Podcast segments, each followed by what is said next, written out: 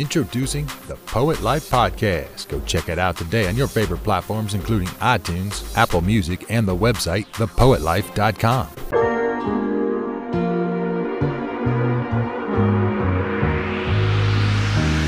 Find a way, find a way. Ain't get no time. Listen up, listen up. It's the Poet Life Podcast. I am Christoph Wrights. My other half, uh, my frat brother, uh, J Rod D, cannot make it tonight, but we're going to keep the ball rolling. I don't have that frat brother tonight, but I have my other frat brother, Christopher Cocktails Cornell. What's going on, sir? How you doing, Chris? I appreciate you having me out, brother. Uh, much success for everything, and I'm humbled that I get the opportunity to speak.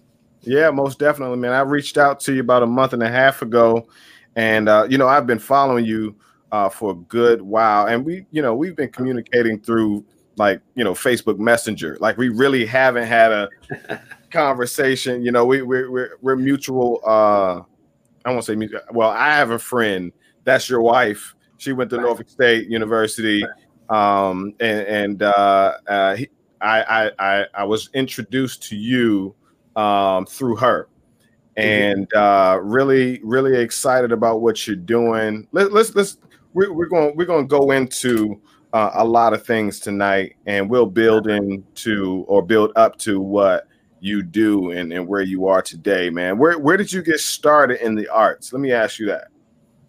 Well, um, I tell everybody, man, I, I, have been on stage since I was five years old. Um, Five.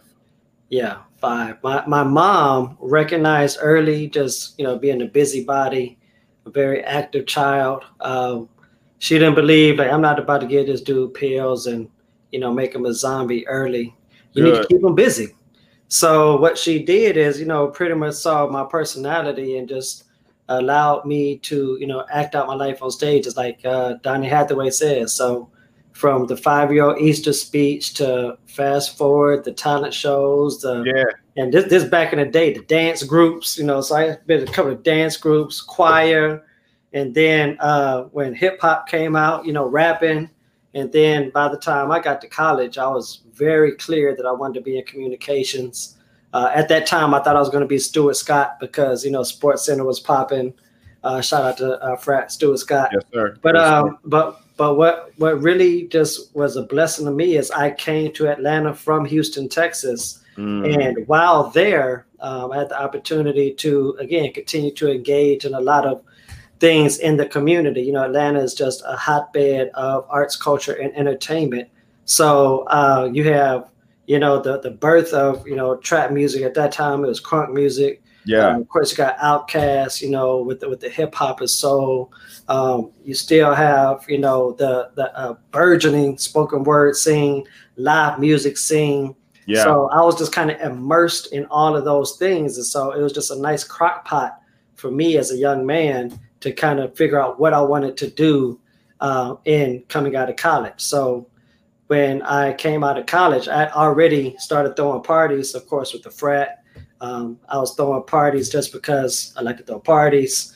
And so between SGA presidency and uh, the fraternity, and then just kind of building my brand out of college, literally my audience has grown up with me. Um, and I was about 24. And uh, I tell everybody the story, man. I was I was in a club. The club was packed. Great night. Uh, you know, I'm on the mic. I'm, I'm rocking. I'm, I'm hosting but I'm just like looking over the crowd, man, you know, and people are, are, are doing their thing. They, they, they're smoking, they drinking, you know, we're 24. right. Like God spoke to me, man. He was like, Mm. you know, how much, you know, booty shake can you do? How much Hennessy can you drink? Like, you know, there's a purpose. There's a platform that I have for you. And this ain't Mm. it. So I want you to bring people together and I want you to have a good time. Um, but, you know, this isn't the avenue that I want you to, to take it through.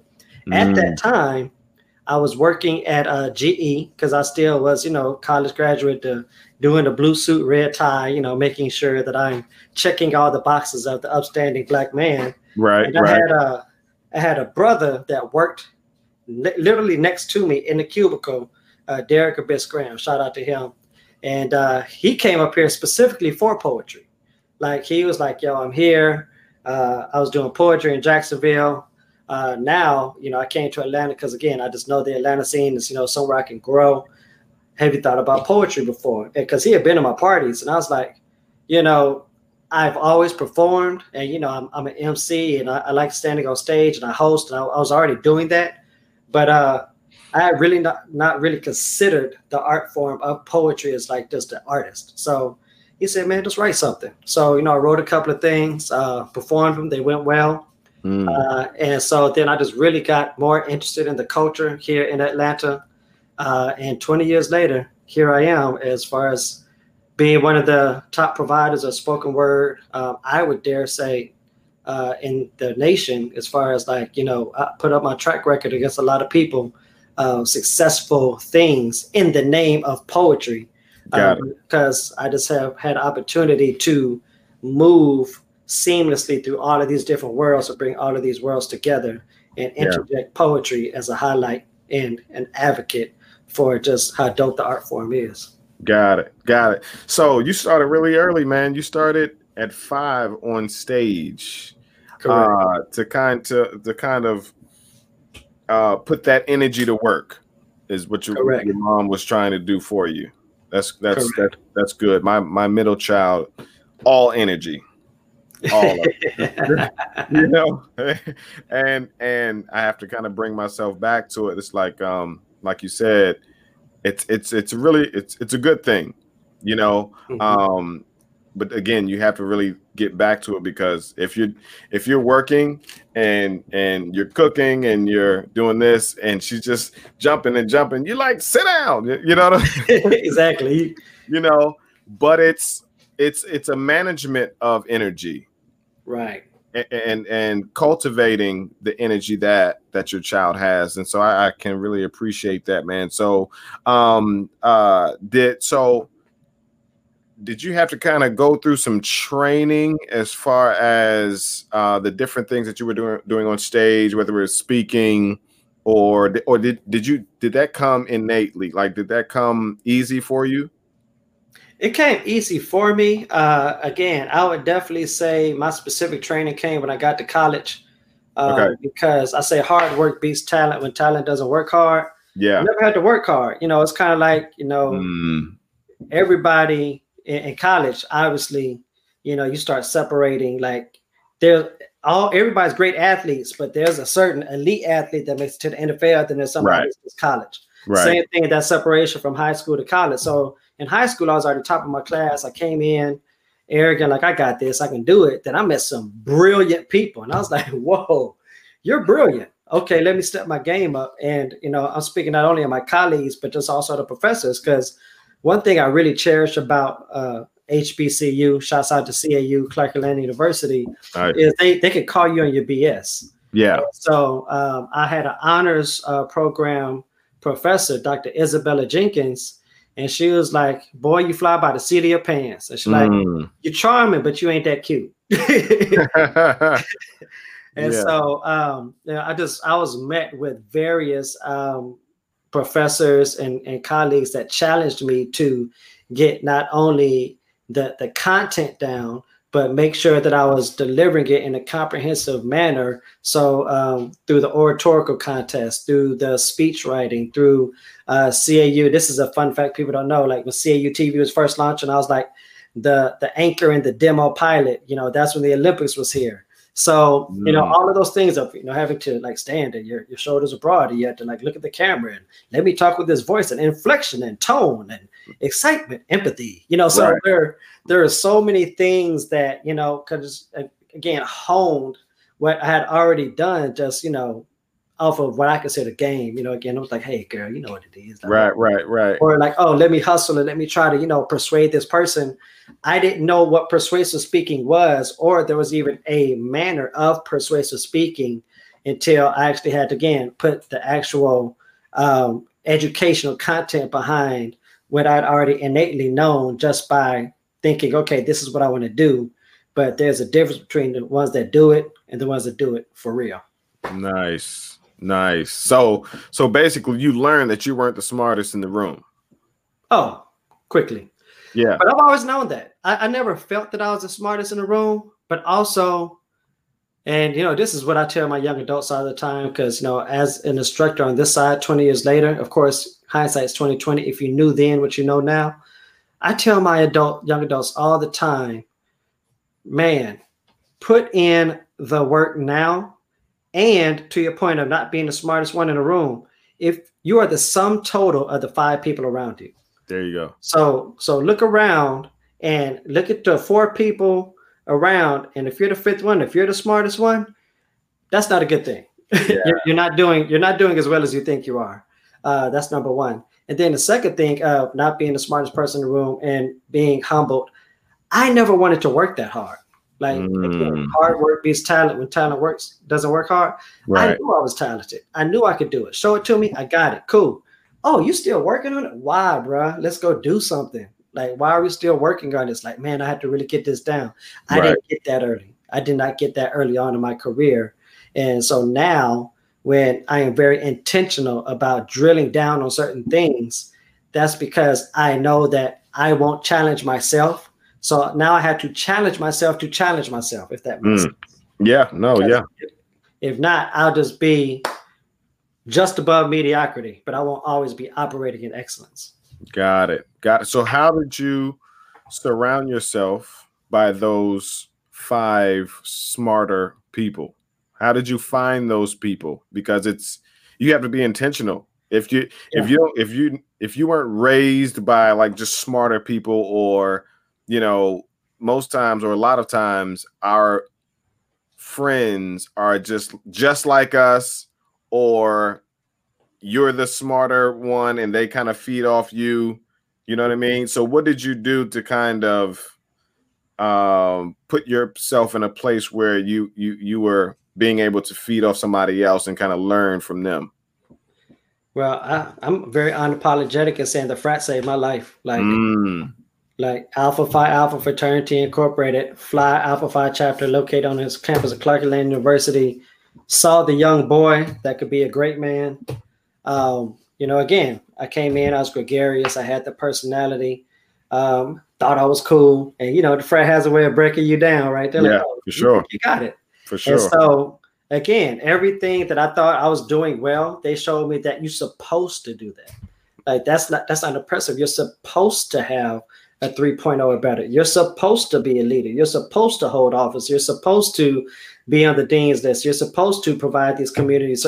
Like that's not impressive as a black man. That's what's already in you. The power is already in you. So when I started really hanging around those brothers again mm. that were mm. honed, that were polished, uh, the dress you couldn't like. I graduated my senior year with one pair of jeans, and it's funny because even now, like my wife has to buy me jeans. I just I don't wear jeans. Like right, right, right. You know, I love suits. Like even if I'm dressing down, I'll still rather, you know, throw some slacks and a nice button up and a thing on. Like, you know, why don't you just wear some jeans? I was like, ah, I guess I could. Didn't even occur to me, right? So, you know, it, it's just that type of discipline and consistency uh, they placed in my life. And then again, as you start evolving and maturing, and then when you get out and just with our network, uh, not only within the business community, but also just the the regular community because you know we just had uh, some some deaths here with the passing of John Lewis and Reverend right. C.T. Vivian and and Lowery, and again, just being in the frat, being in those settings was normal, which right. is kind of crazy, right? And I, I, tell, you know, Pete and it's all the it's on the on, on the wall, you know. Um, not all great men are alphas, but all alphas are great men, right? Yeah. And we, and we know that. But just to be in these settings and be able to soak up the game. And again, them still, still sharpening, still making sure that they're holding you accountable of you saying who you are, what you're going to do, and how you're going to make an impact. Um, that that really, really changed the uh, paradigm of my thinking, also just the trajectory of my life. Got it. Got it. That's heavy. Now you said you you mentioned that you were an instructor. In, in what mm-hmm. way? So uh, this is my 12th year in higher education. I started at Spelman College, and then I transitioned over to Year Up, which is a workforce development program. We train 18 to 24 year olds in information technology and business skills. Uh, specifically, what I do, I'm a professional skills facilitator. So I teach young adults the foundational principles that they need to walk into any business environment and thrive. So, what does that mm. look like when you show up? It's aptitude that gets you hired. I can train you and hire you, but it's aptitude that gets you fired. So, how are you connecting with people? How are you building your network? How are you collaborating? How are you communicating effectively? How are you resolving conflict? Uh, how are you able to code switch? How are you able to mm. uh, recognize your audience and then appropriately uh, deliver presentations? So uh, I have been doing that for the past two years on a national level with my team. But um, before that, I have been doing public speaking with Spelman. Then I transitioned over to business communications with Year Up as a nonprofit. Okay, let me ask you. Let, us let's, let's talk about code switching, right? Sure. Um, mm-hmm. Because it is very prevalent and necessary mm-hmm. in all realms of life, right? So, as a poet, how important is it to learn the skill of code switching, knowing your audience and and not just okay, so you have let's say you have one poem and you're booked for three different environments or audiences. Mm-hmm. That same poem, same words, but because earlier you talked about the inflection and the tone and the right, uh, mm-hmm. you would more than likely, or should I would say, say it in, in a different way um, based off of who you're talking to. Um, mm-hmm. um, tell, tell, tell me tell me about that. You know, you know, because it, it, goes in the boardroom, but it also mm-hmm. happens mm-hmm. on stage as well, or should happen on stage. So um, I have excellent examples because again, poetry is literally the I would say the torch that has lit my path. And again, when they say you want to let God, um, you know, laugh, tell me your plans, I was hosting an open mic at uh, this little small bar, right? And it actually was one of the loudest open mics in the city. Um, and the the when you talk about code switching, right? The great thing for us is by day we worked at corporate. By night we're spoken word artists. So we could bring all of these different people in the room. So in this room, number one, it was like a dive bar. So you already had your, your straight up cast of got off of work, still had their work uniform on, still didn't even change. It's like, yo, give me a beer. Then you had, you know, the, the independent single ladies that came from the office, they're lawyers, they're doctors. Then right. you have like the beatniks. Uh, then you had the LGBTQ community because, you know, it's Atlanta, it's downtown. So you have like all of this great energy and diversity in the room. And there was a dean at Spelman that used to come and watch me MC and host. So mm. again, we're talking about code switching. I had to number one read the room because I can't be too ratchet and too hood because that's not them. There's some there, so I could throw out some things to let them know, hey, you know, I identify I'm Southside Houston already. UGK right. right. right. But then also I got to go to work because I have a brand, so I can't be too off the wall because they're like, man, that's that dude that you know is leading this meeting. And last night he was talking about this, this, and this. Right. Or uh, it might be again just the artist community where you still got to earn your respect, so you can't be no slouch. So I got to get up here, I got to spit these bars and let you know, like, no, I do this for real. I'm not just like a a, a pretty face that can organize a great event. Like, right. I am immersed in this culture and this craft, and so from that opportunity, she invited me to come, you know, be a professor at Spelman. Again, poetry. Wow. When I got to Spelman, I looked at this book, and again, I read the book. Oh, this is cute, but you know what doesn't lie? The stage. I said, you see this book? We're not going to use this book. So I rewrote my syllabus. I won best spoke. No, I was I won, I won best public speaking teacher that year. So the dean calls me in and says, "What did you do?" I said, "I did everything y'all told me not to do." So they're like, "Cool, we want to use it." So then they took my syllabus and then used it for the whole department. Again, poetry because I would make them do poems, right? When I got to Year Up, uh, I bought my Spelman curriculum. Hey, you know, I wrote this curriculum here. Maybe you could use it here. On a local level, again, code switching. I was able to bring in business people and we would um, do speaking panels. But then also for my class, I would have poetic Fridays. Mm. So every Friday, they had to write a new piece about how they were feeling. It could be a monologue, it could be a soliloquy, but again, it's public speaking. Like the stage doesn't lie. You had to stand in the center of your fire until the truth burns clear, like unapologetically. Spoken word. Somebody from National comes down like, man, this is amazing. How'd you do this with the students? Uh, can we use this over here? Sure. So now my curriculum goes to the national office. Again, spoken word, poetry. I'm going to wrap this all up in a bundle because when you talk about poetry and how I was able to uh, show me how to code switch to advocate and show other people to know the audience of code switch, that same dive bar, literally every week, everybody can tell you, man, it was crazy. When I say crazy, the first week there, we show up, and again, everybody's like, ah, ah, yeah, yeah, yeah, you know, it's Atlantis, downtown right. Atlanta. And we're like, hey guys, we're about to do a poem. they're like, what? Dude, get out of here. right. right. Man, so much. So, I mean, we had a crackhead hop on stage, start booty shaking. Like the cook, the cook came out from the back and got drunk, and then I was gonna fight with my DJ. So, like, again, conflict resolution, interpersonal communication, right? Having to, you know, manage these personalities. I took those same lessons and mm. then brought it to the classroom. So for my class, I would have to write a passion speech. So with a poem that you say, hey, I need this poem because these are your words, and don't change the words, but you have to recognize the audience and figure out how to connect to that audience.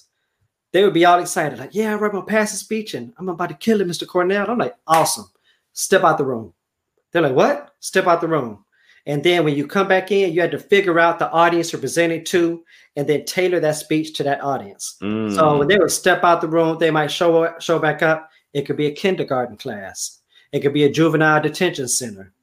It could be um, a Make America Great Again Republican luncheon. Wow. You know, so whatever their passion speech was, they had to come back in, figure out that audience. And again, don't change the speech don't get scared. Don't get shook. Because if you're really passionate about your words and you're true to your words, you got to figure out how to connect with that audience and deliver that message. And again, all of those different things of not only lessons, but the code switching and being able to understand number one, who you are, yeah, and how you stay authentic to your voice. Because you know, when I tell people code switch, it ain't fake it till you make it, but I don't fake it till you make no.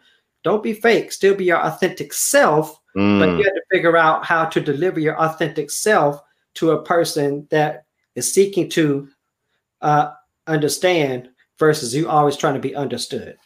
It's it's being multilingual. Yeah. Because yeah.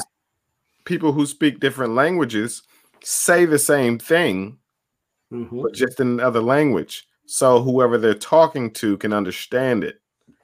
Correct. Because too many people when you talk about code switching, no, man, I ain't switching up for nobody, man. It's who I am. They can't take me for who I am. I just dropped my head, man. You know, and and and um, but they don't know, you know. Uh, no, that's not true. I, I don't give them that pass because we grown.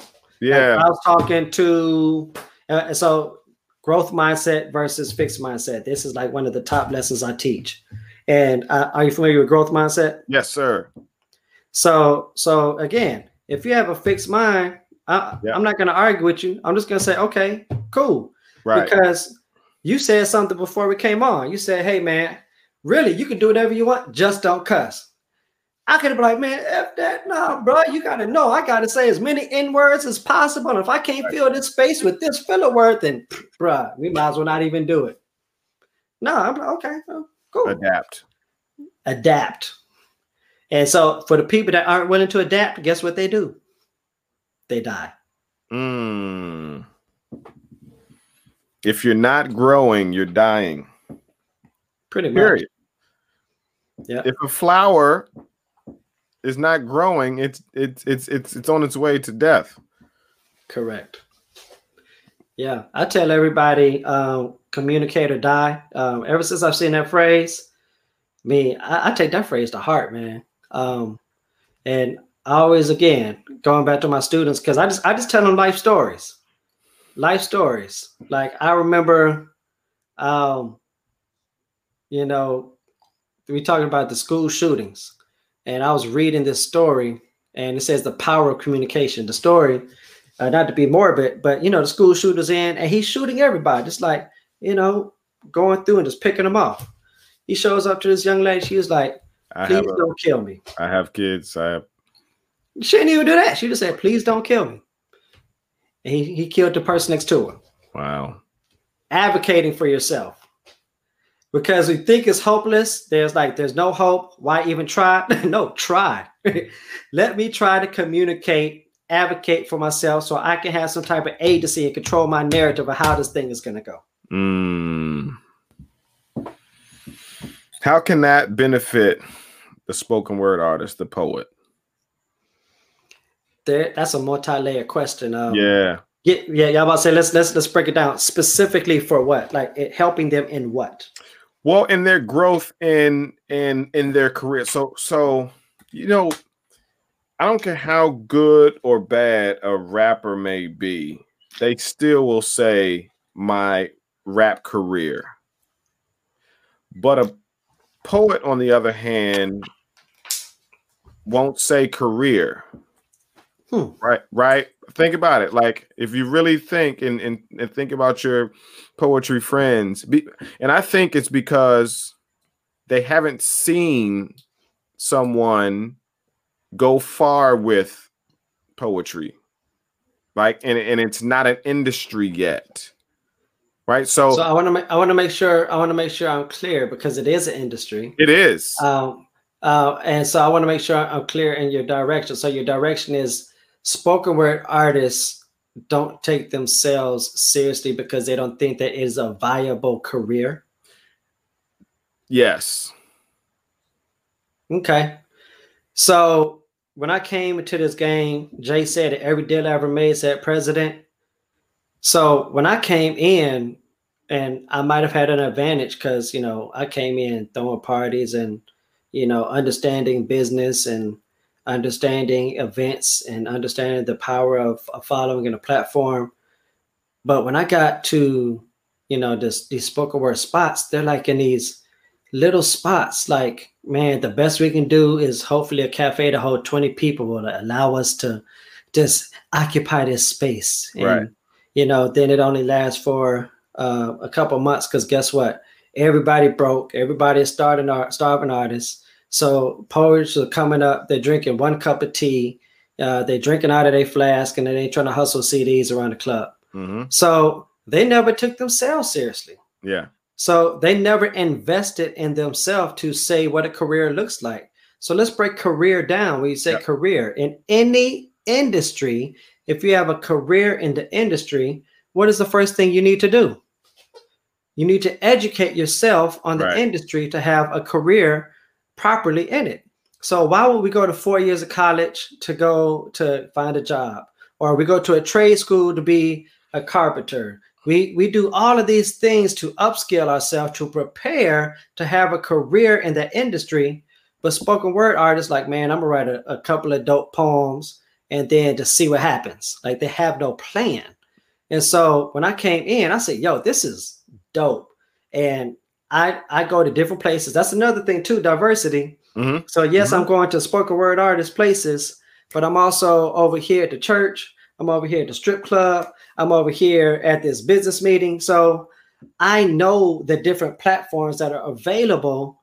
So if I'm a spoken word artist, how can I be marketable to these different platforms? And I Mm. can walk in and I can do uh, a, a poet, a poem at the strip club. I can do a poem at the church. I can do a poem at a conference. I can do a poem at a school. So that is a career because you're an orator. You are a speaker.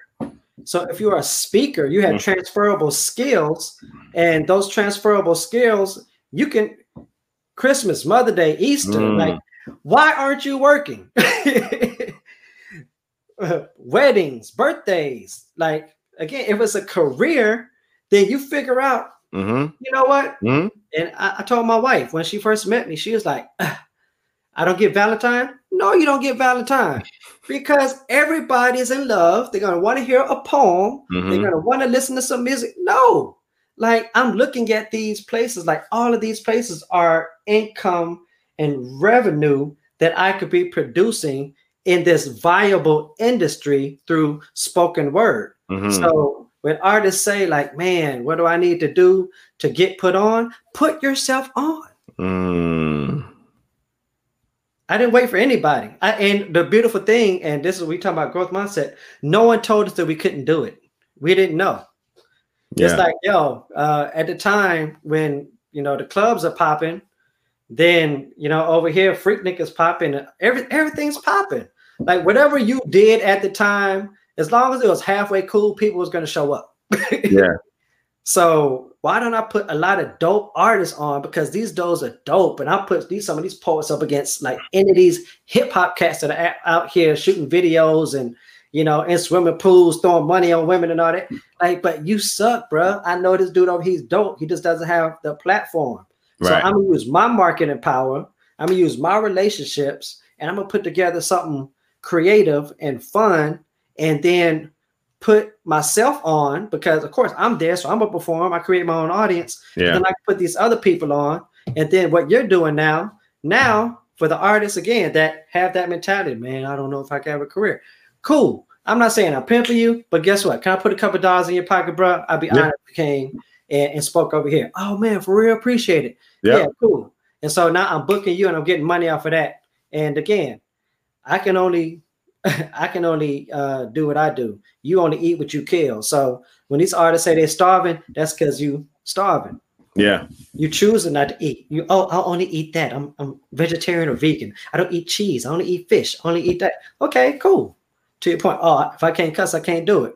Oh, if if I ain't ready for TV, oh man, I ain't trying to do all that, man. Bruh. I, I Yeah. don't understand it. And Yeah. of course, this is 20 years later speaking, but I came in with that fire in my belly, like, like who's better than us? We the I love best. Like the DJ Khaled of poetry. Like I love it. who we? Hey, you you said you're the DJ Khaled of, of, of poetry. You know, I, I see myself as the Russell Simmons of poetry.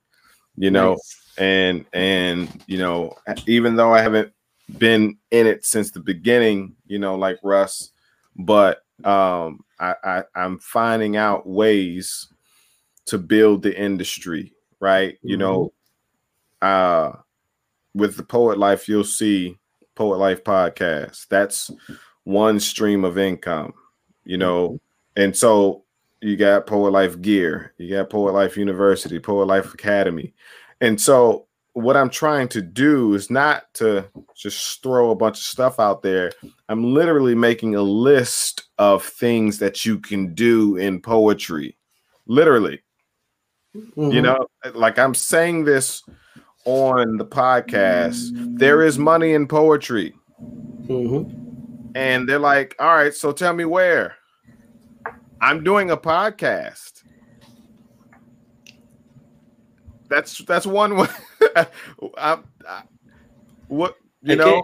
right. you're a writer, man. Like How many how many books, yeah. podcasts speak to poetry? Like just think about the different areas in in in art and technology um and how you can interrupt and be the only one in that lane and eat. Yeah. You know, yeah, go ahead. No, I was just saying, man, when we first started, they called us the poet guys. And at first I didn't like it, but I was like, yeah, we are. Because guess what? Like, man, You're known for it. Call, yeah, call call the poet guy. He can do it. Yeah, I sure can. I sure can. So yeah, I, I think for artists, and and I don't know how you want to, as far as the direction we're going, but you know, you talk about the entrepreneurial spirit and uh, being the Russell Simmons. I kind of look at it like the plug, right? Even with Russell Simmons, because he got the money, he got the TV show, but Russell had to see us. Like you couldn't come to Atlanta and not see us. Right. And I'm not saying that in an arrogant manner, but if you wanted somebody of quality that is plug and play, that's ready to get on your stage, you got to see us. Who else you going to?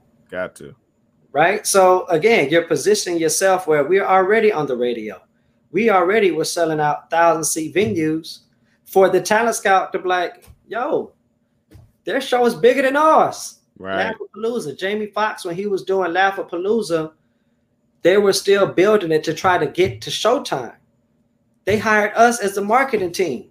Mm. Poets. Why do Right. they like poets? Because guess what? Because the comedians are coming to our show because we got more people than a comedy club. Mm. And the radio is coming to us like, you have identified the invisible market. And at that time, again, I, I learned. I'm like, what's the invisible market? They're like, none of these people in your audience listen to the radio. Yeah.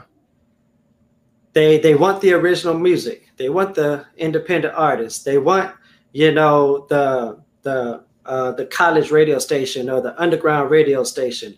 They don't want our mainstream. They they're cool on that. And you have a thousand people here. Mm. So can you do that for us, for our audience? Because obviously our audience numbers are down, your audience numbers are up. Let's combine forces. Sure, got that. Right. It's Doritos. We're Doritos, bro. Crunch all you want. We'll make more.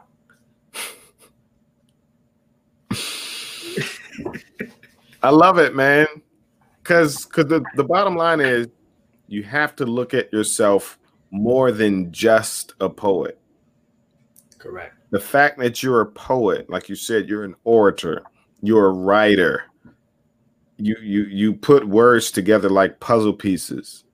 And that's what companies need. That's what uh boyfriends need for girlfriends, and they'll pay for it. Yeah. You know what I mean? It's not just the stage. It's not just the open mic. It's not just anything. It's a it's a blog that you can start and monetize. Yeah. You know, you're orator. Why don't you have a podcast? Man, so you're speaking, bro. You're speaking. Go ahead. I'm sorry. You know what I'm saying? I, I, and and that's what that's what this is for. That's what this podcast isn't for us to just talk. It's for us Correct. to teach. You know, and and and it's not for me to teach. I I bring on people like yourself that are doing it. You know, because they're not just going to listen to one person. You know what I'm saying? They, they have to they have to see it you know, uh, from you, from the, you know, the other guests that we have, and the people that we bring on have to be able to, eh, or have to be willing to give the ABCs one, two, threes.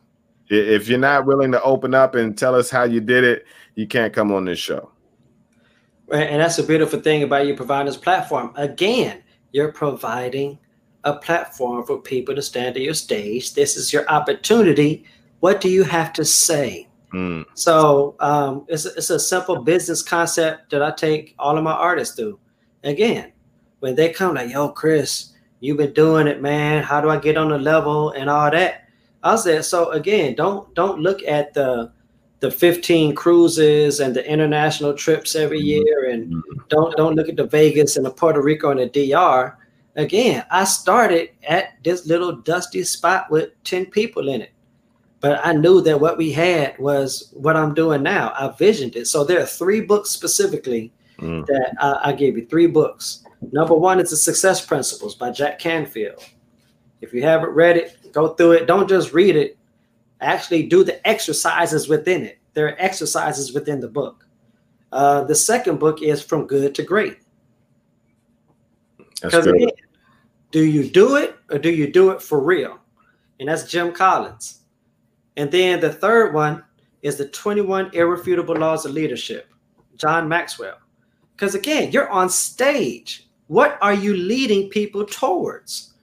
Why should you be the Pied Piper? Why should I look and listen at you? Why should I invest in you? Why should I show up to this podcast to learn? Why should I Mm. show up to your university for you to teach me? Why should I show up? And it goes back to what we said before becoming a person of value. Mm, So, what I did was I became a person of value where, again, it's not that oh I'm so just great and loving. No, everybody knows what I do. You know how hard it is to tell somebody to come to a poetry show. Not like now is is like cool. When we first started, bruh, Okay. is churches and strip clubs. That that was it. Yeah. Atlanta at ATL, church or strip club. Yeah. So anything different, they're like, bruh, I don't really do that. And so for you to actually have to win mindsets and then win hearts and then win trust, because now people trust you to tell other people, like, man, come experience what I am, because it's your own church. It's your Right. own church. So the community is to- already there. yeah. So if you are a leader of the community, do you have the principles to be one of those people moving with the kings, nor losing the common touch? If all men count with you, but none too much. You know it. You know the Mm. poem. If Yes, sir. so, so so that's what it is. But again, it goes back into drilling down on have I studied and shown myself approved Mm. beyond just the spoken word realm. Like if I want a career in this, am I truly investing in myself to create a career? And that career is people invested in me because I'm a person of value. Period. Yeah. My niche is poetry, but I'm a person of value. Right. Period. Yeah, I was watching a video. I can't remember who um who said this, but he said, "Don't chase money, chase value, Mm, and money will chase you." correct. Might have been Myles Munroe because that's my guy. That's my That sounds guy. That's my Yeah. guy. man. And I just got up on him um like like two years ago, and I'm watching him on YouTube, and I'm like, man, I gotta meet him. And I was like, oh, Mhm. yeah, I didn't I didn't know he passed. But he, I mean, he kind of foreboded in, in some of his stuff. He was like, man, all these books I've written, all of these things I've done. He's like, I'm here. He said, he said, even if you never see me again, I'm here. I remember that because again, that's that's that was his message. Like, what's your imprint, bruh? Mm, Like that dash on your tombstone, like that's the dash. How'd you feel your dash? That's, that's it. What you do. mm. So and how beyond- long is that dash gonna stay in the world? man, is it going to resonate? Is it going to ripple? Is it going to build? And again, I'm just in a different mindset, man. I, ain't gonna lie to you, Christoph, man. Uh, just where I am, I love it. I'd only, I, I think I'm in my, I'm shade on my skin because I'm always evolving. And as a creative, like I'm, I'm so pumped at what you're doing as far as like providing that guidance because I feel like we dropped the ball. I'll be honest, like, and it's a cycle, and, and it, it follow me. So, like black people, right? Like we were oppressed.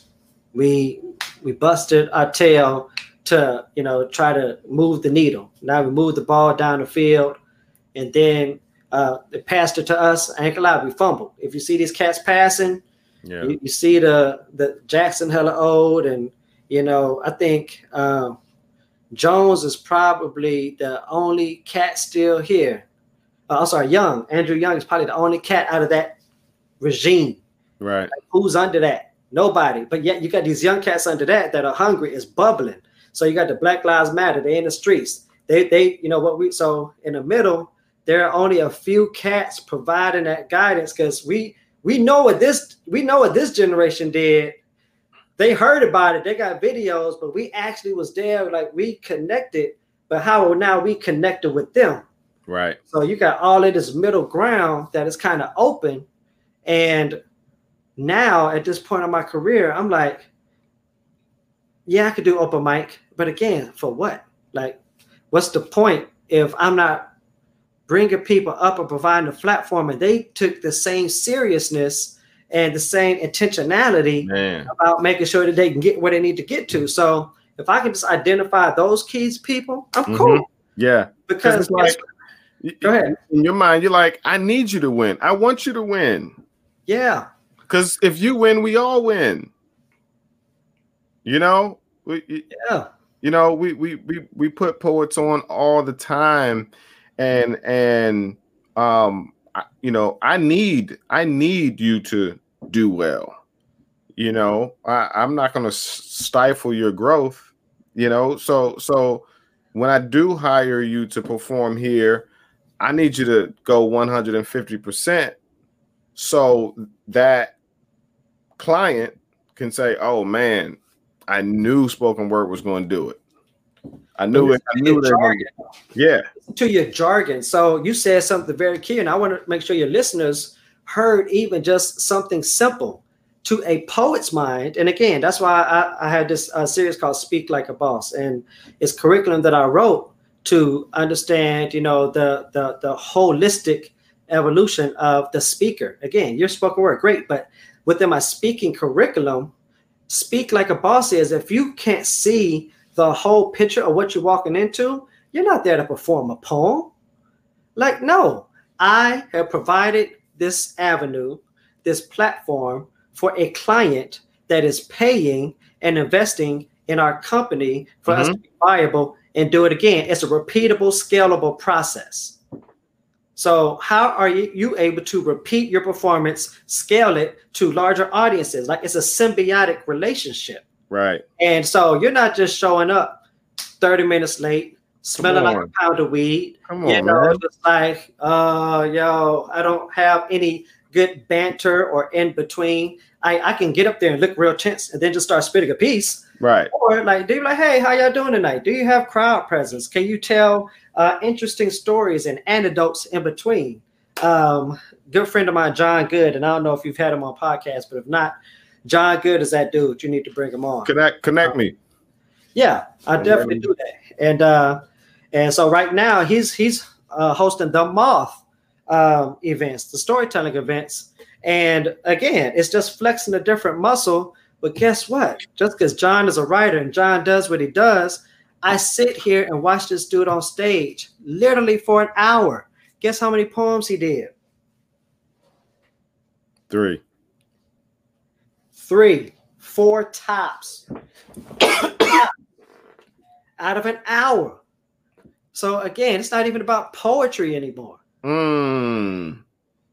It's not even about poetry. That's again, just a tool in your tool belt. The poem is just one of your tools in the tool. Oh man.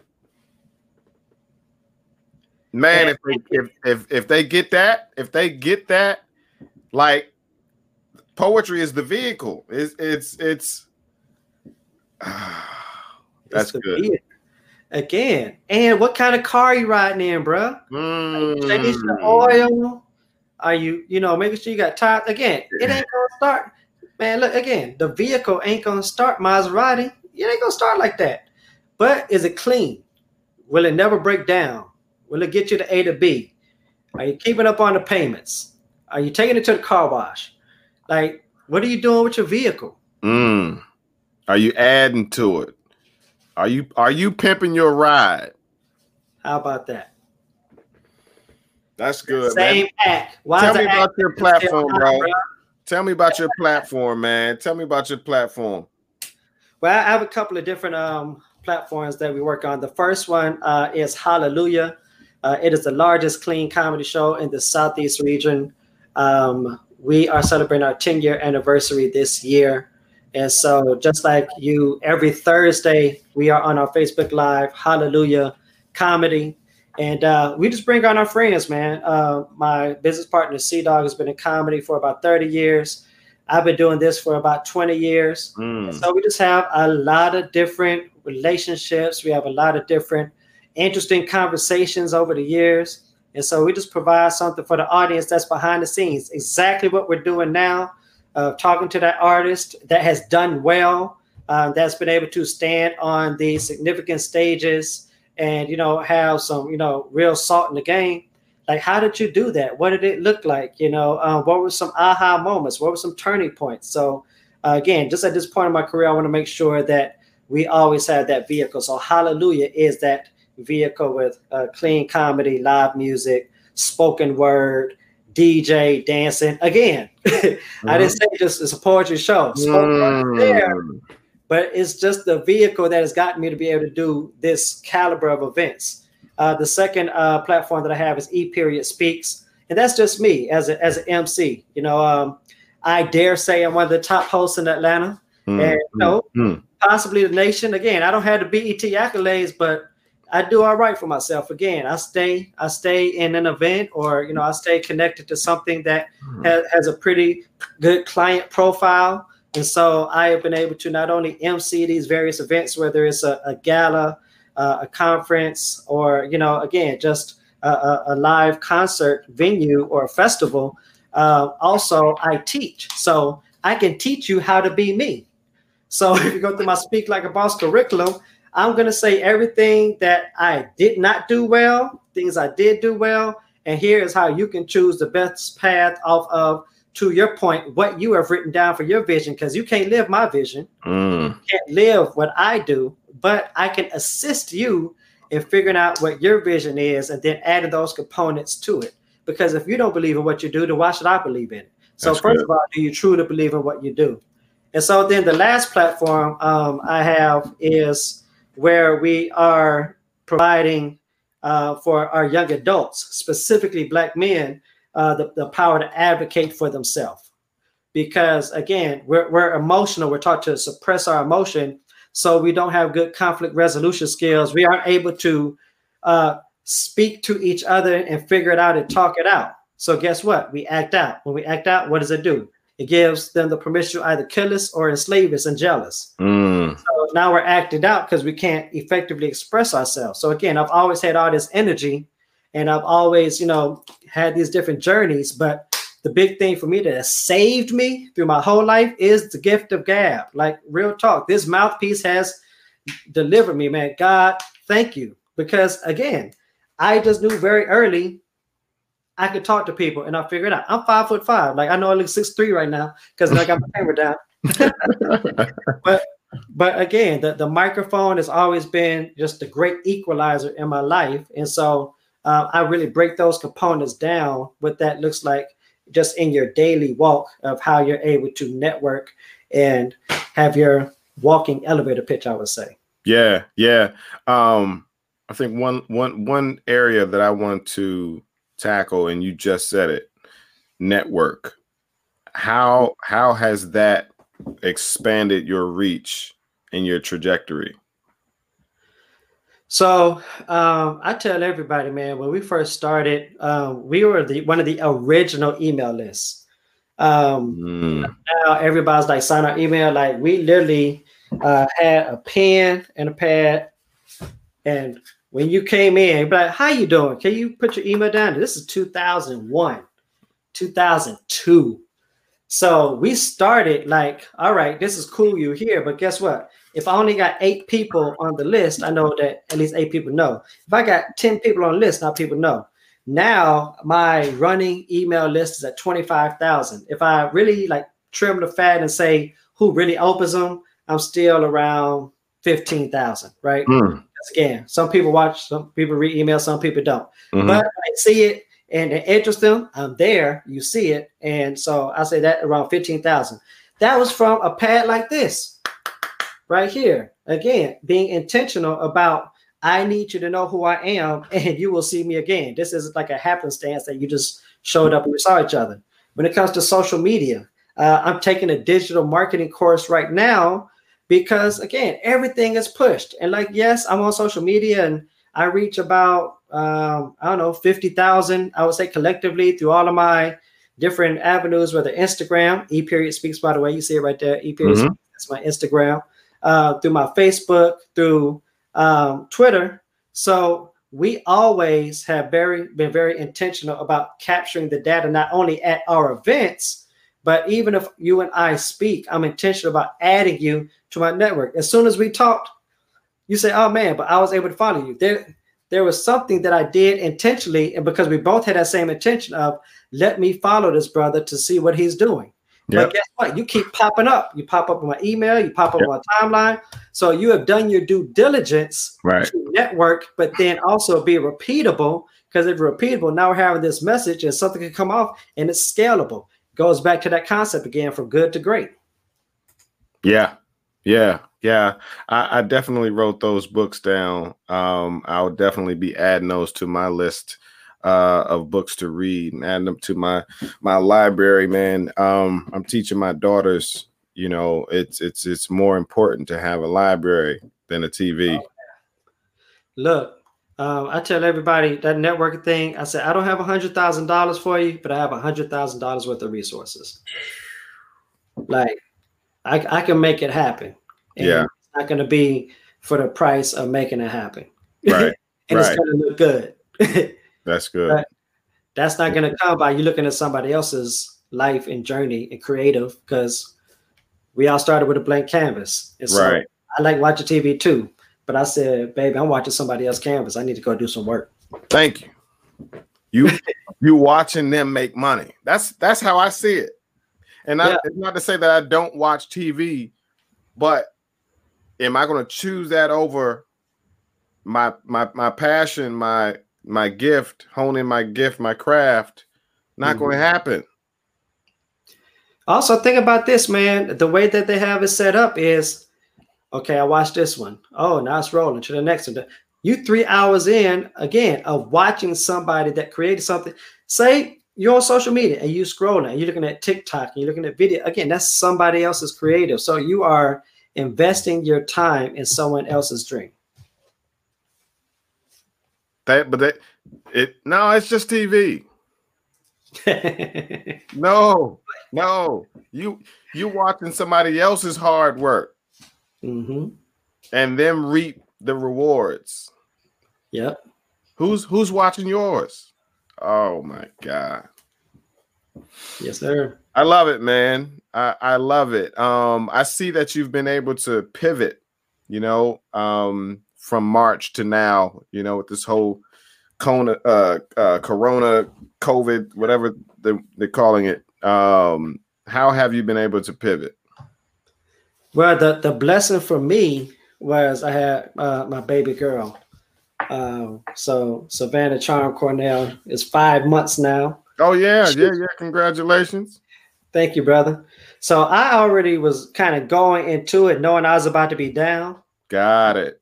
And so knowing that I was about to be down, I'm thinking for two months because then I was going to hit summer. You know, we was about to do what we do for our, our stuff. So I was thinking, you know, that two month period was going to allow me to kind of incubate and get a cocoon to come out on the other side with just the fly stuff for the summer leading into the fall. Right. But the beautiful thing was I was already on paternity leave and she was born February 22nd. And then boom, like two weeks later, Rona was here. So everybody's kind of scrambling and like having Mm. to figure it out. I had already kind of like stacked my nuts for the winter because I knew I was about to be down anyway. Right. So, so for me, the, uh, I was fortunate that I was able to like spend the time bond, you know, with with my daughter. But I had already work, had a workflow planned out.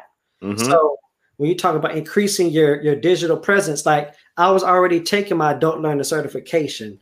I was already uh, signed up for my digital marketing course. I was Mm. already, uh, you know, revamping our logo. We are revamping our website Mhm. Have these different things that were already in queue. So for us, it wasn't even downtime. It was just a blessing that guess what? While everybody's offline, now we really don't have this big um expectation that I gotta be out there every week or every month. I gotta be kicking Man, I'm glad you said that. That was my that was my um that was the hard part for me because I have three daughters, five and under.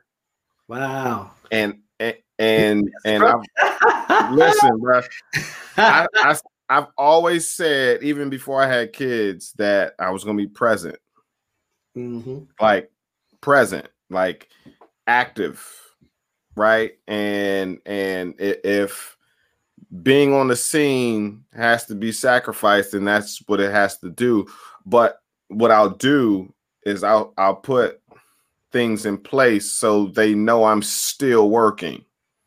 Correct. So I just went heavy online. Mhm. I was at the open mics before, you know, and and I I made sure I my, my presence was known. Uh, but I just got real heavy online, and I then was about to start release like you know having some interns put on the gear and then go to the open mics and represent. But then COVID hit, you know. But then, but I was already heavy online, so I said, "Hey, let's go straight digital." Yes, sir. right? And now I can be uh I'm in I'm like in a closet. Look, I'm like in a closet, bro. you are in a closet. That's funny. But but look, if I tilt it good, down, you don't know. yeah. You see what I'm saying? So so there's no right, like especially right now, there's no excuse. Let's get to it. Let's get it in. And again, I'm, I'm thinking on a different level, man, because huh, I might step on some toes, but I mean, everybody in the community know it, it, it's a problem to me that there are cats that I started with that are still kind of in a holding pattern. Like, Mm, like we've all had a modern amount of success, but I just to your point, I'm not the smartest, not the most talented in the room. I know I'm not the smartest that was in that room. I know I'm not the most talented that was in that room. And sometimes when I come back to your point, you could be down and you might have your presence there, but guess what? You ain't there. right. So like, so like when I walk into spots, like I'm not, you know, I'm not just like, oh y'all do that now. Like, no, I, I want to stay connected. These my people, but evolution wise, Mm, why are you still showing up to this open mic literally to get on a list to rock? Like, why do you want to rock on an open mic unless you don't have something new that you are working out? If you're like trying to work something out, so like when I show up, I'm like, yo, I'm about to go back on tour and I got new material and I gotta figure this material out. So can I do a poem? Not like, yo, I'm about to do this poem that you've heard for the last five years. Word, word. So I, I've been gone. Like, yo, I've been gone, son. I come back. Yo, what's good? Oh, the same poem. Yo, what you got popping? See, put me on. I'm like, yeah, they've seen your show. They've seen it. They've seen it. They've Why seen it a would they times. then pay for it?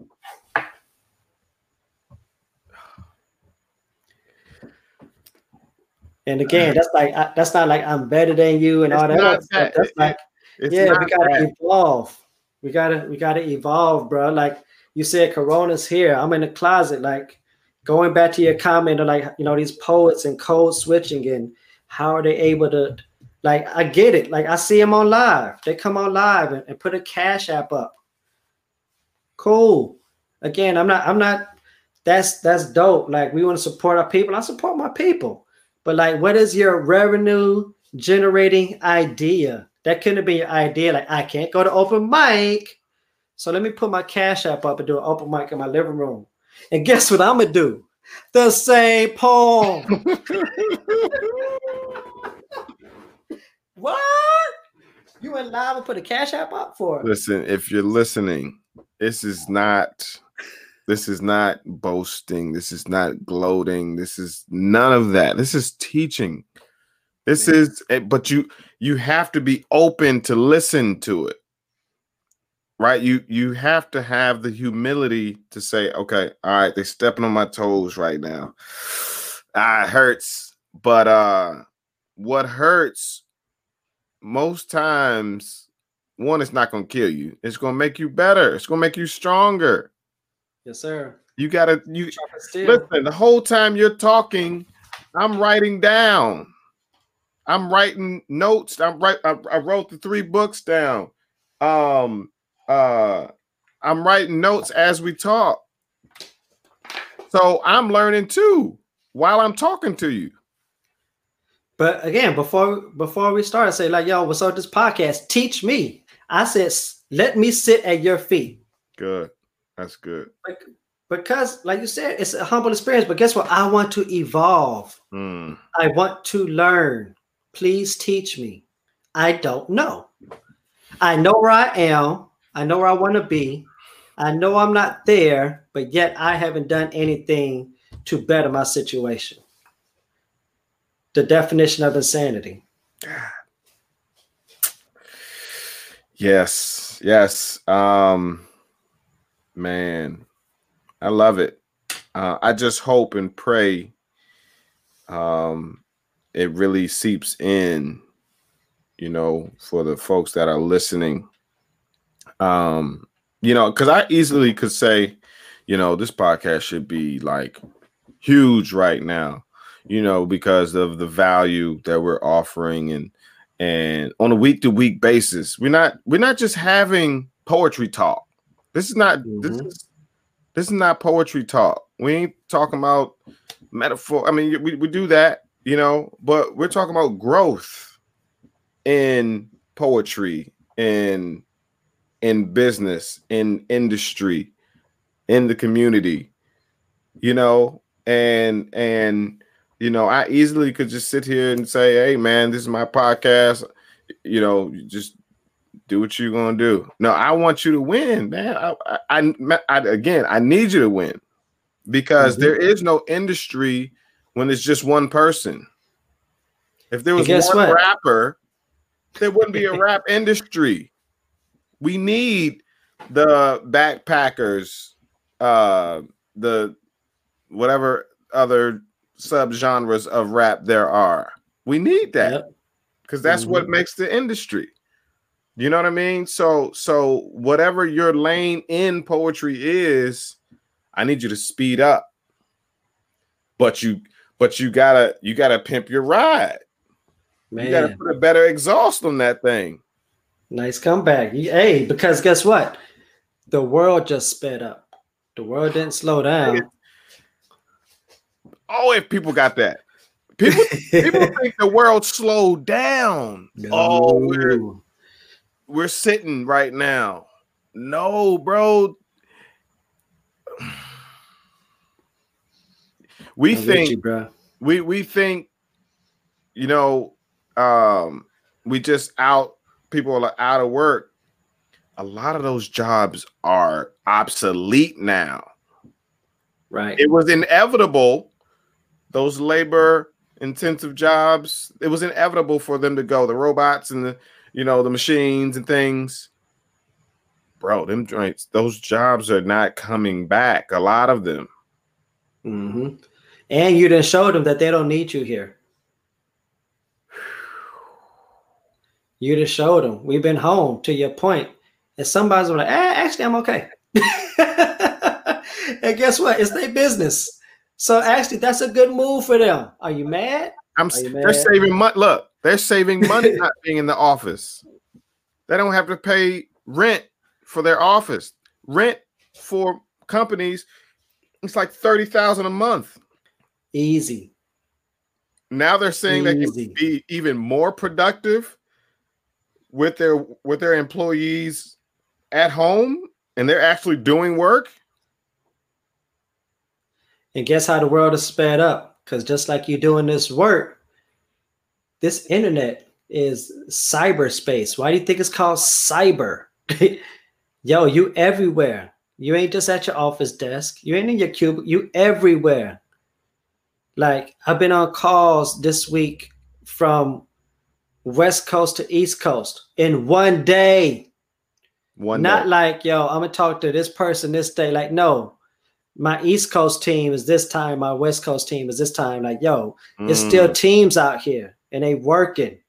But to your point of going digital heavy, we all worked on how to go digital heavy. We didn't just sit here like, man, I don't understand this Zoom stuff and all this, all that stuff. Man, I ain't doing that. Again, growth mindset, fixed mindset. So guess what? You sat home with no shows for six weeks, thinking it's gonna get better, and then you was like, "How I go live?" Like, dog, you you behind, bro. you behind. Like, and again, you're better than me. Like, mm-hmm. technically speaking, like I'm your fan. You're better than me. I need you to know that though. Yeah.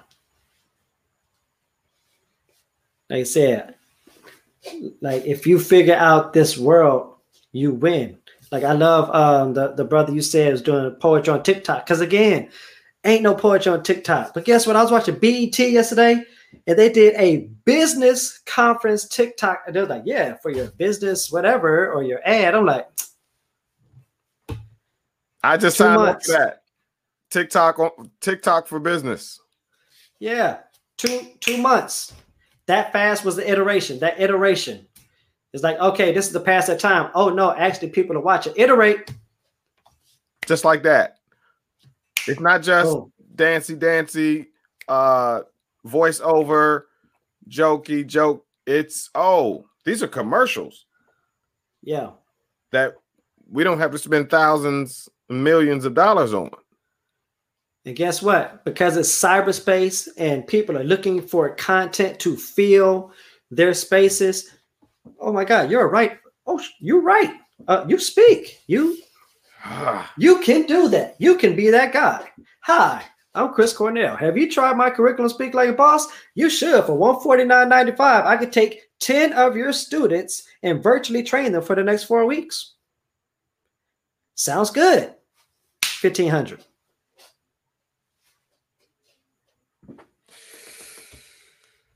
That quick. 15. Man, I love this, man. I love it.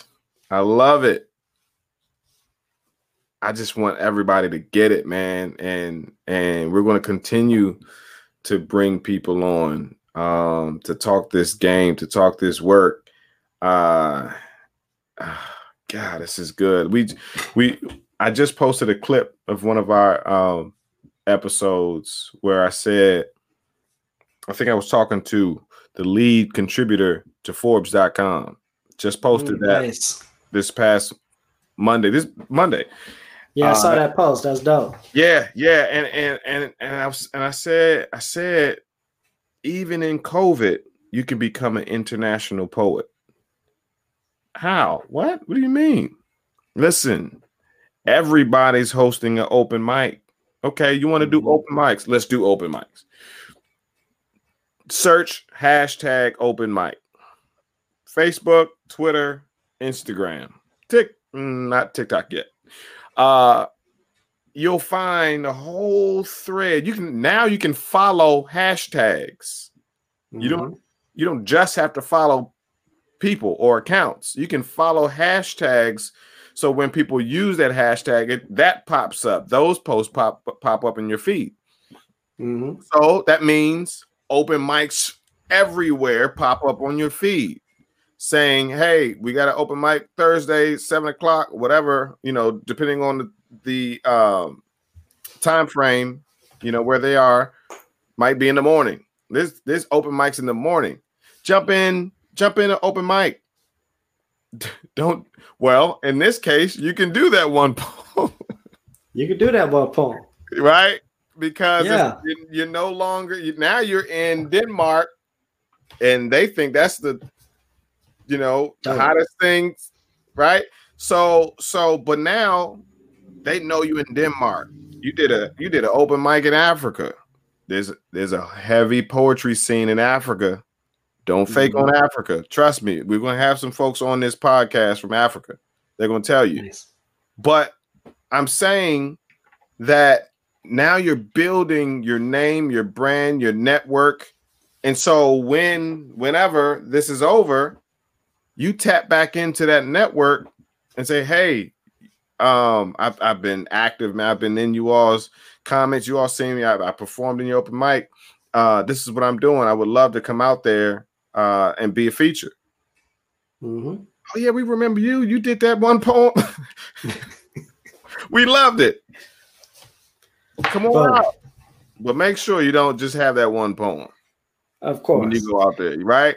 So, but listen, man, is there's there's there's lanes for you to drive in, but you you you can't be the slowest one in the lane. Man, I'm telling you, all the traffic metaphor are- are- is right because that's what it is. Like when when we got on, so again, 20 years in 2000, like, and again, this is us hindsight. We was getting 10,000 hits a month on our internet on our, our website. Mm. We we didn't understand the power of impressions. At that time, we had 10,000 a month on our internet. We had um, a, a festival that we was rocking that had like 2,000 people come out every year. And again, all of this is from literal flyers and email. That's it, bro. Flyers, word of mouth, email. We didn't have this. Like Mm. MySpace was just starting to pop, but it wasn't Wow. like like this right here, right? And so again, hindsight's 2020, you don't recognize, but now that I know what I know, when Heineken was like, yo, we want to put a banner on your website. How much? And we was like, well, what's your budget? You know, that's that's as I learned. I learned, well, what's your budget? Right. They're like, we only have five thousand left for this quarter. Is that okay? And I was like, normally it's ten, but we'll rock with five. Cool. And again, we didn't know that, like, yo, I got a hundred fifty thousand dollar budget. So then I came back to Heineken. You talk about networking relationships, like, yo, we do this thing at the park. There's like, oh yeah, here we'll just send you 50 cases or something stupid. I forgot what it was, but we just had mad beer. And again, they just got this product to give away. People are sitting on product is not moving. Is not moving. So when it's time to move again, they're gonna need somebody that they've talked to, they trust, that has built that relationship with. They're like, oh well, Chris always does it for us. That's our guy. And you can literally sit and build this relationship here.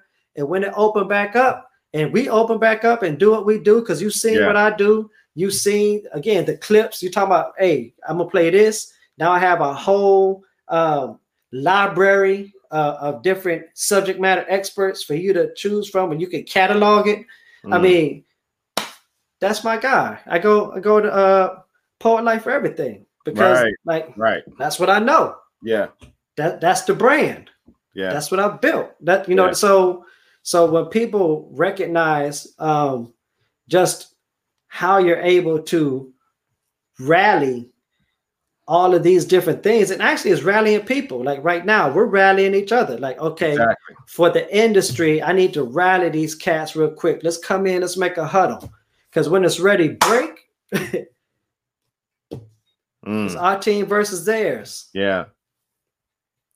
And same good. thing. I need you to win. Like if you flabby and sick, I can't throw the ball to you. Yeah. Yeah. Yeah. I need I need some I need you to do some reps. I need you to do I some need you- reps. I need you to get them push-ups in, man. Like I need you to build muscle in this game. Like you can't be out here frail. no, you can't, because it's not for the weak or frail. People think that poetry, and I'm, I'm gonna be real with you, man. Um, I- good. I consider myself a cool guy, right? I have I, I've been fortunate that you know I, I've been part of some great groups of people. I can't even lie. I, I, when you say charm life, great groups of people. Like I put my life up against anybody, just of the blessings of the surrounding individuals around me. Like I, I love all my crew all the time at all levels because even the knuckleheads was like knuckleheads, and I learned some great stuff from that knuckleheaded them because they were still smart in their knucklehead. Like, like, yo, I know how to cook crack because I'm good at chemistry.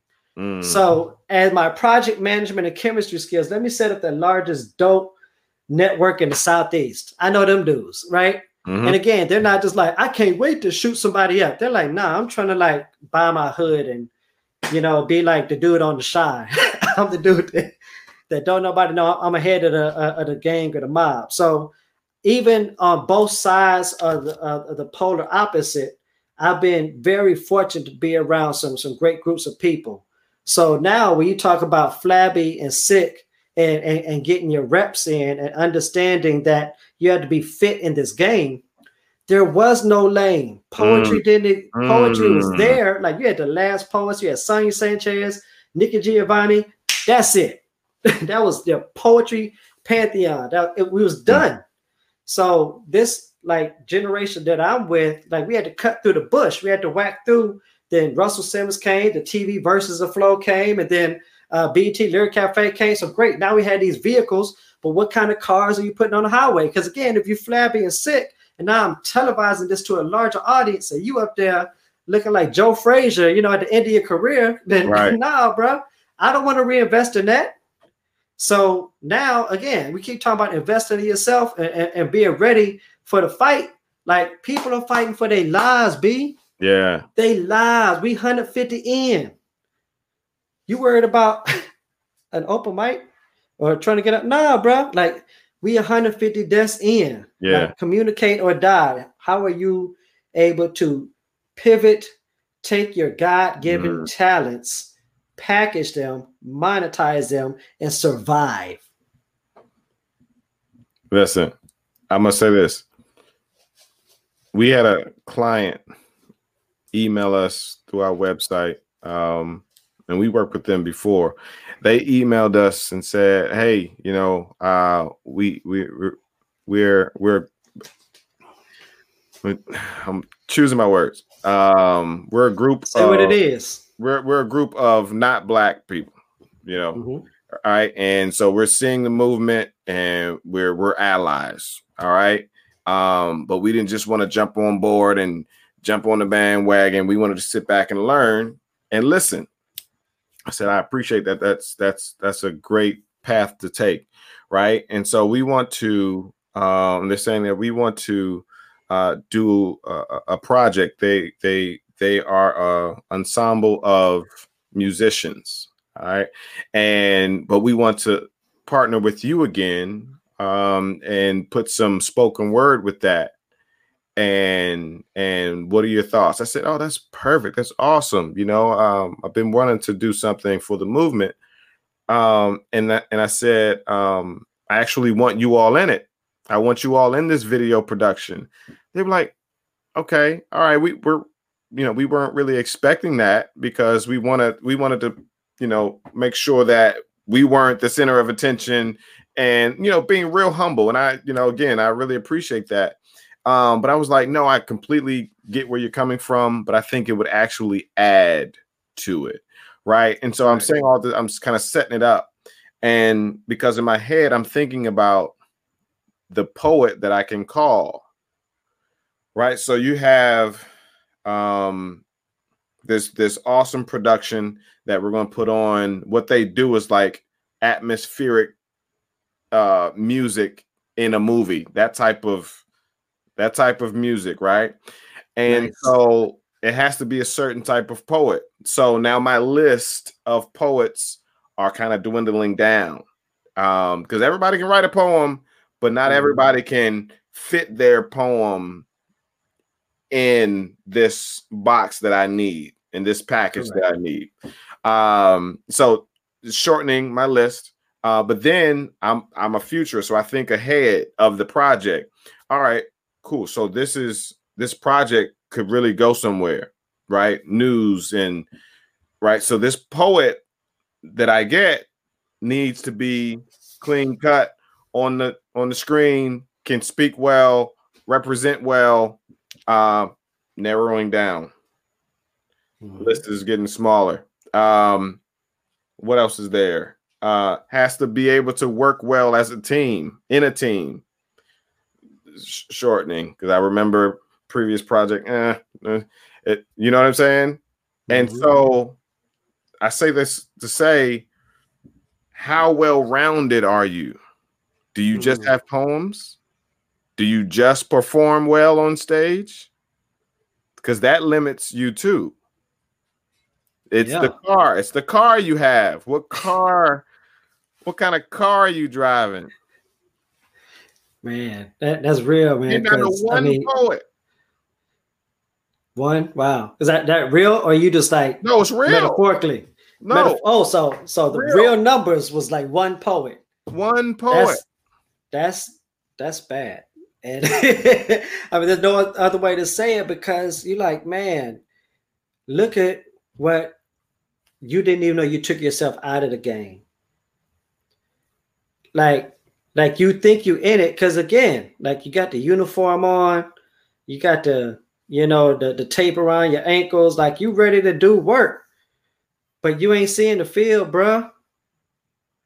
And and it's not that you can't play. You actually probably like one of the yeah. best position players out right here. role player you can get them yards that we need we need them three yeah. yards all right we're gonna put them in but you're not an athlete i can't put you in the slot i can't put you wide i can't put you in the backfield like i got the ball like the ball's gonna be there like i'm tom brady like we're gonna score it doesn't even matter your name. But guess what? I need you. I'm to ask you to do some things that you probably haven't done before in your career.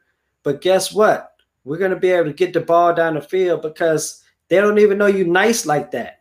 Mm. And so when I throw you the ball, they're like, yo, who is this? You know, uh, like an Amendola Edelman type dude. Like, where to get this little dude from? And like, we can't stop him. Mm. And then and guess what? That's that's not our only play we got with you. Like now they they see like, oh, we can use this in different settings, different arenas.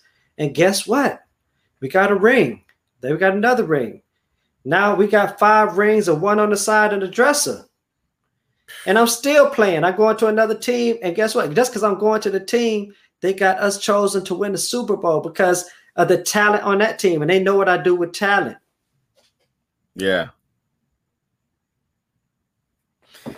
I love it, man. It's getting late, man. I don't want to hold you up, man. Uh, you got. Bro, I can do this all night, man. I can do this all be. night. Listen, I don't know. When, a lot of times, my problem is I don't know when to close. I because I'll If you want to close, we can. If you want, if you want to chop it up for a little bit more, any closing thoughts, we can do that too. You tell me, brother. I'm, Sure, I'm with you, sure. brother. Yeah, listen, man. Um, you and I are gonna connect on, on some real stuff. I already have uh, a project where I need you to be the host. Um, Respect. it- it's a it's a panel. It's a panel, and it's called "Building the Poet Life." I'm sorry, building the poetry industry. Oh wow. Yeah, Oh, man, I would, I would- love to be a part it's, of a, that, man. it's, a, that's, it's a panel that's good stuff. where where we we bring on folks that are doing it doing it on a high level um we're also bringing back the guest the lead contributor from forbes.com and she loves this lane she she loves poetry and she wants to see it go she wants to see it grow you know and so um um and so as you're talking you know and as you're you're you're you know expressing your passion you know i said this is the guy that i need as the host Wow. I appreciate that, brother. And again, just opportunities, man. Um, Yeah. Let me know how I can assist you in shining. You know what I mean? Yes That- sir That's what it is. Yes, and, sir. And, and man, I just even stuff like that excites me because again, Yeah. I'm going to be around some more great people. I keep I keep saying that, man. I'm, I'm very intentional about yo. If they're great people there, I'm there, bro. You ain't got to keep asking. I'm gonna show up. Like, man, I heard some great people here. yeah What we doing? that scripture um and don't ask me what which one it is but where it says you know your gift will make room for you Oh yeah. Hmm it will if you work it Mm. it if you just think you're gonna sit there and he go and the gift is just gonna open doors, them doors gonna be closed for a good while. Yeah. Because it Going also to that says faith without works is dead. So Yeah. those Like doors said, are locked without your Doors work. lot. Talents are buried. Like I said, the uh, guy that buried his talent because you didn't want to squander it, but then he actually Ah, lost it because the dude that went to multiply his. Like, man, plenty. I mean, again, we we know what to do. You you are providing that resource. You are providing that platform. What you got going here is amazing, brother. And Yeah. you know, I got to give you your flowers. And, and I'm telling you, um, it's professional. The the way that you have set it up, um, how you just even intentional about the branding and the packaging, uh, that matters. And again, it, it matters because if we are to be taken serious in mm-hmm. this industry, and again, I keep talking about the jargon. Like people understand the the meaning, but the jargon is there for a reason. It is structured and formatted. When they say words matter, the reason I'm a word smith because words matter. When you put puzzle pieces together, if this is the jargon that is going to get us to be taken seriously on the upper echelon in this industry, that is a whole conversation. If you step into a boardroom and you're mm-hmm. still trying to talk like you at the poetry spot, it's an issue because again, code switching, you're gonna look crazy, man. I have you know people that have shown up to like sterile professional places, smell smell like a pound. Like, dude, you're about to get on stage, like on stage, not like I'm in the back smelling like weed. Like I'm the dude on stage looking like I just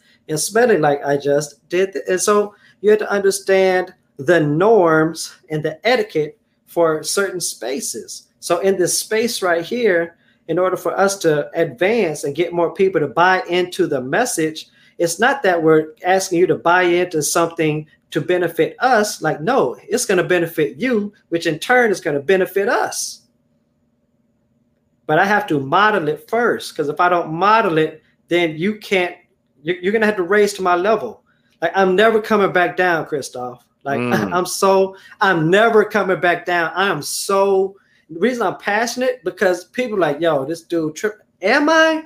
Am I tripping? Like, Mhm. no, if really I'm frustrated because I'm like, we don't have to do this. Like you, we literally don't have to do this. at all. Like, like I've shown you what to do. And guess what? I'm not even there yet because this person's showing me what to do. And I still want to do what this dude is doing because I'm clearly not doing that. Yeah. Even though I'm doing what I'm doing, I am nowhere near because guess what? That dude is no different than me. We no, the same. no celebrity, no. They just they just chose to put in the work. They put in the work. They set up the system. And they're just working their system. Yeah, but he yeah, but he got the same 24 hours that you had even before he was a celebrity. Yep. You know what I mean? It's it's the Mhm. work, bro. It's the work and the quality of work. You know, I easily easily could just be just turn on Facebook Live or just put a camera on and just re- ki- click record. Yeah. But what would the Man. presentation look like? before we even launched our thing, I sat down with my partner and I said, you know, I've been watching all of these things, and I think uh, even my wife, she was like, "Yo, um, I'm surprised you ain't been TikToking and going on Facebook Live and talking every day because you miss them." I'm like, "Nah, nah, I'm studying, I'm watching because I don't understand it yet. Mm, I don't understand it, and I don't know how it works for me." So when I again I, I saw the different things, I read more articles, I'm looking at different people put out content, I'm taking notes of different things. So when I went to my business partner, I was like, yo, we need an intro and an outro. So to your point, like now when we record it, we ain't just uploading it like, yo, we are in Right. post-production. We actually have an intro and an outro that is comprehensive, that shows who we are, what we do, shows what it looked like when we were outside, but also now we're inside. So guess what? Whenever you go back outside, feel free to join us again. Because again, I don't Mm. know you, but for some reason, you know my man's over here. They watched it, blah blah blah, and it was a great packaged presentation. mhm. It wasn't just like, yo, what's up, y'all? What you want to talk about today? Like, no, this is what we're talking about. A, B, C, one, two, three. See you next week with something else dope. Mm. Watch watch how I add to this ride right here. I learned I can transcribe these these episodes. Now I Oh, got yeah. the, now I have the text form, the text format of these episodes. Each episode, uh, an hour long episode is like 22 pages. Wow. Look where I'm going. Transcribe. Now you have the you have the text for the episode. That means you can transform, you transcribe and then transform the text into an ebook. Yes, sir. I love it. So I how mean, to that's grow my first brand book. on LinkedIn is an ebook now. Bruh, my first my first book is a collection of my commentaries. Cocktails Commentary Volume One is every week I wrote an email for a newsletter. I wrote a poem for the newsletter. And all I did was take all of my commentaries because again, I built the following. We had 10,000 on the list, and I'm cranking out again new work. You working a new piece every Monday was dropping. Guess what happened? I put it in a book, a thousand books. And again, I, I'm nobody. I'm cocktails. I wrote a newsletter and my first thousand sold out like that. Like I was sitting there tripping because you know it looks crazy when the crates come in. When the crates come in and you looking at the book, they're like, "Dog, are they really gonna read me?" But then they're like, "Dude, they've been reading you for the past three years. Of course they're gonna read you." You see this So- typewriter? You see this typewriter? yes, sir. I write haiku on these on the typewriter that's dope. twice a day, one in the morning, one at night, each day. So just wait on the book. Just just just wait on it. And the thing is, people don't understand the, the skill and dexterity of a haiku to even even know how challenging what you're doing is.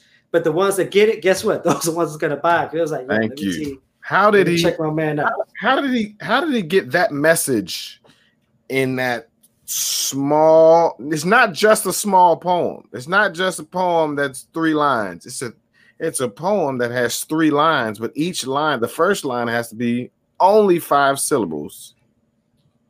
Second line, seven syllables. Third line, five syllables. So you gotta. All right, this word is not gonna work here. I need. I, all right, let me go to. Let me go to the uh, the thesaurus, and, and and switch up that word because I, I I still need that meaning mm-hmm. to get this this this this message across. Yep. Yeah. Lanes, man.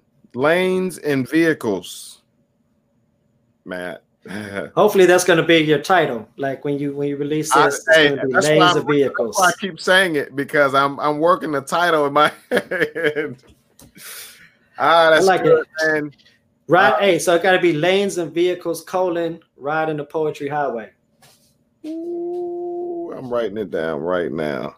Hey man, you got creators in the room. You know what we do. Hey, yeah, that's what we do. that's what we do. Iron sharpens iron. Look, everybody, it's the Poet Life podcast. I, am sure you, have got so much from it. I know I have. Um, this is Christopher Cocktails Cornell. How can they find you, man? So you can find me on Facebook, Christopher Cocktails Cornell. Instagram, E period speaks. That's E P E R I O D speaks. And LinkedIn, E Christopher Cornell. So those are the uh, three main hubs. And you can pretty much find out all my different sides my corporate side, my entrepreneurial side, and my personal side. That's good. That's good. Uh, you you spoke of LinkedIn. Artists, yes, poets, get on LinkedIn. You said that you're a professional artist. There are professionals on LinkedIn. That's what LinkedIn is for. It's for the professionals, for the decision makers that have the money, that are looking for artists, that are looking for creativity. Go to uh, our episode. I can't remember which number that was, but um, just just go to our YouTube page or just go to wherever you listen to podcasts um, and, and go the Poet Life podcast. But find that episode, uh, How to Build Your Poetry Brand on LinkedIn. Oh my goodness, that episode was crazy. So that just go check it out. Yeah, definitely. She she one thing she said, she said, just starting the conversation, she said, let me just just lay it out like this. The average LinkedIn uh professional makes 75,000 but the average American makes fifty six thousand. Hmm. So just being on there, you you got a raise of what nine thousand dollars. It's almost twenty.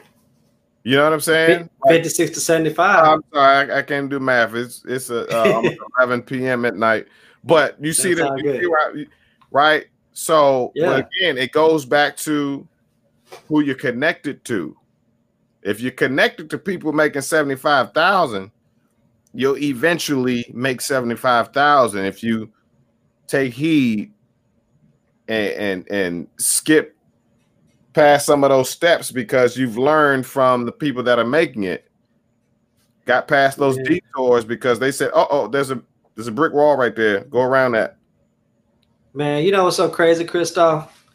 And you know what I love about um, what I do currently is I'm teaching public speaking and I'm teaching professional skills, but then I drop bars on them just to let them know I got bars. Mm. And that's mm. any age group. So even if I'm in a you're related. Yeah. Even if I'm in a corporate setting, I would do during our little um I don't know what they call if they call talent shows or office parties or whatever. Right. So guess what? Chris does the entertainment. Chris, can you do the entertainment? Yes. So now they got to go through my company to get the band. You think I'm not gonna bring my band and get up there? Like, thank you for coming out. Great to see you, Sarah. Hey, I'd like to do a little something for the occasion just to kick us off here. Man, I'm straight the Black Frank Sinatra in that thing. You know what I'm saying? I'm the Black Pat Sajak. What do you need? So let's do it. Because again, now I'm an intrapreneur. So mm. I am able mm. to execute my entrepreneurial duties within my corporation. And guess where that what happens? Now we on LinkedIn. To your point, we're on LinkedIn, and they said, "Man, I need somebody that is going to be, you know, appropriate for our uh, holiday party. That's going to blah blah." Because we need to know that they can, you know, come in and speak the jargon, mm. understand the environment, adapt, adapt.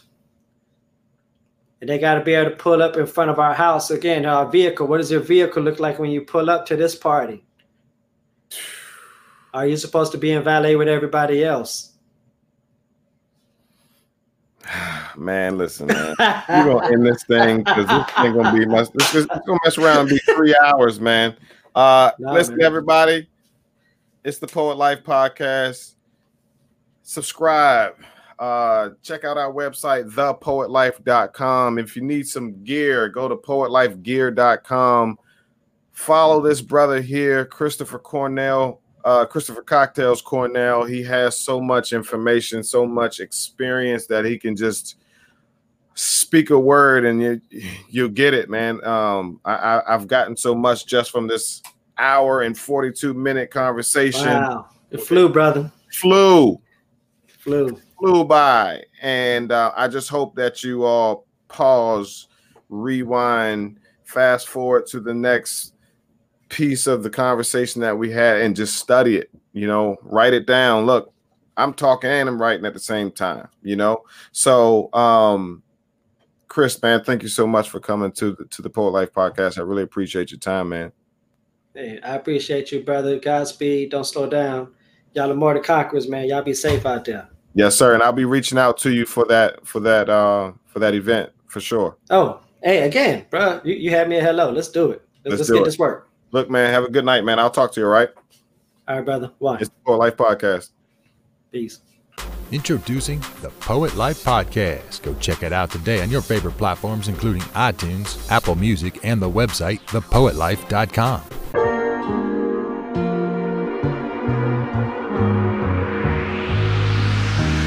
Find a way, find a way.